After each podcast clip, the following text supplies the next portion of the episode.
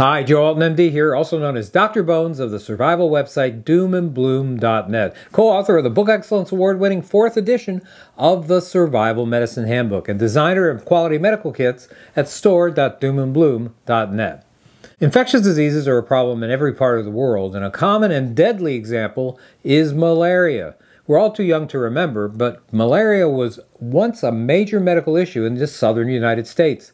In fact, a 1933 survey found up that up to 30% of local populations in the Tennessee River Valley were affected. The disease was also common in World War II war zones in the Pacific.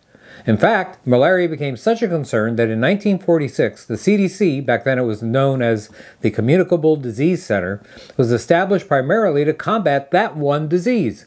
Now you know it stands for Centers for Disease Control and Prevention.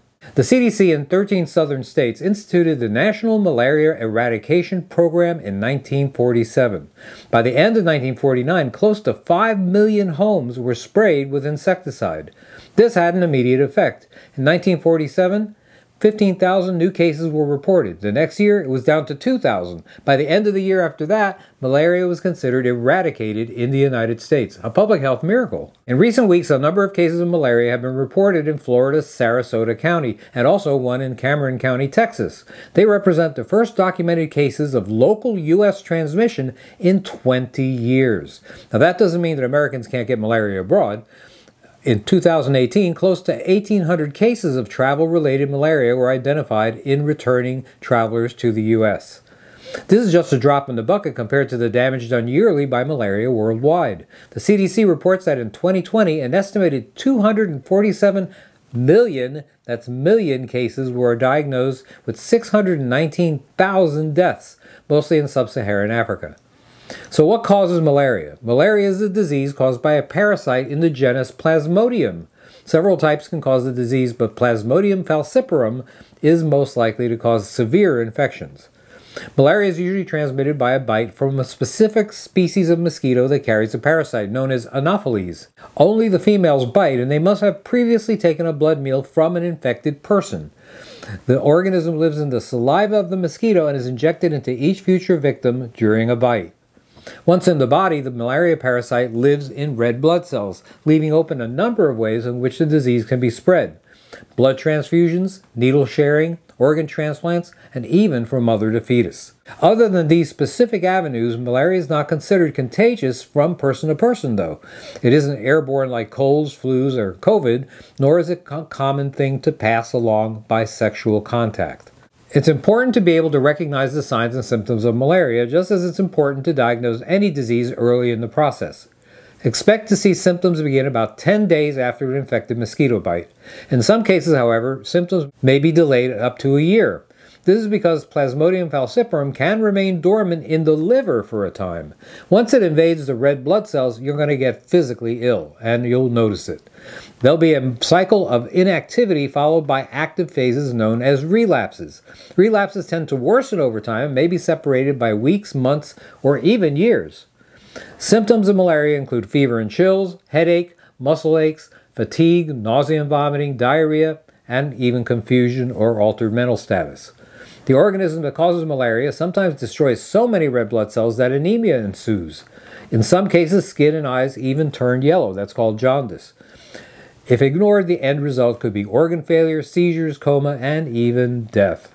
Diagnosis, by the way, isn't difficult if you have a microscope. The plasmodium parasites can be identified easily in a drop of blood.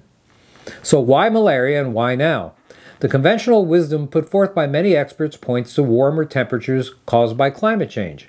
Hotter weather and increased rainfall indeed could lead to wider spread of malaria and other tropical diseases. Mosquitoes breed best in the heat as long as there's a water source to lay eggs and are rendered inactive by cold. Others suggest that the recent cases, which seem to have been caused by a type of plasmodium that makes less severe symptoms, may not have been recognized as being signs of malaria by the victims until they had a relapse. Perhaps the malaria cases in Texas and Florida may have been discovered because COVID 19 has raised people's awareness regarding flu like illnesses.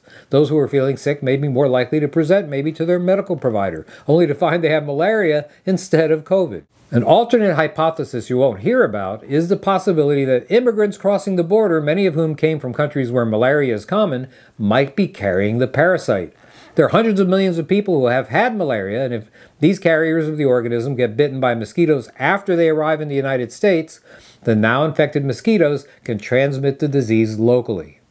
The CDC considers any case of malaria to be a medical emergency which must be treated immediately.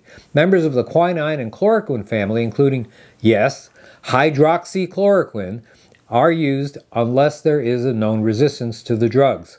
Quinine sulfate in addition to doxycycline 100 milligrams is an option in cases that were acquired in areas where chloroquine resistance is common. Now, if you can't help but travel in regions where Anopheles mosquitoes live, you might consider taking medicine like doxycycline 100 milligrams that offers protections against Plasmodium organisms. Begin the course of treatment a few days before and both during and for a week after your trip. In future videos, we'll discuss how to avoid mosquito bites in general and the various diseases they cause. This is Joe Alton, MD, that old Dr. Bones, wishing you the best of health in good times or bad. Thanks for watching. Hey, learn more about off-grid medical topics in the fourth edition of the Survival Medicine Handbook and get your family medically prepared with quality kits and individual supplies from our entire line at store.doomandbloom.net. You'll be glad you did.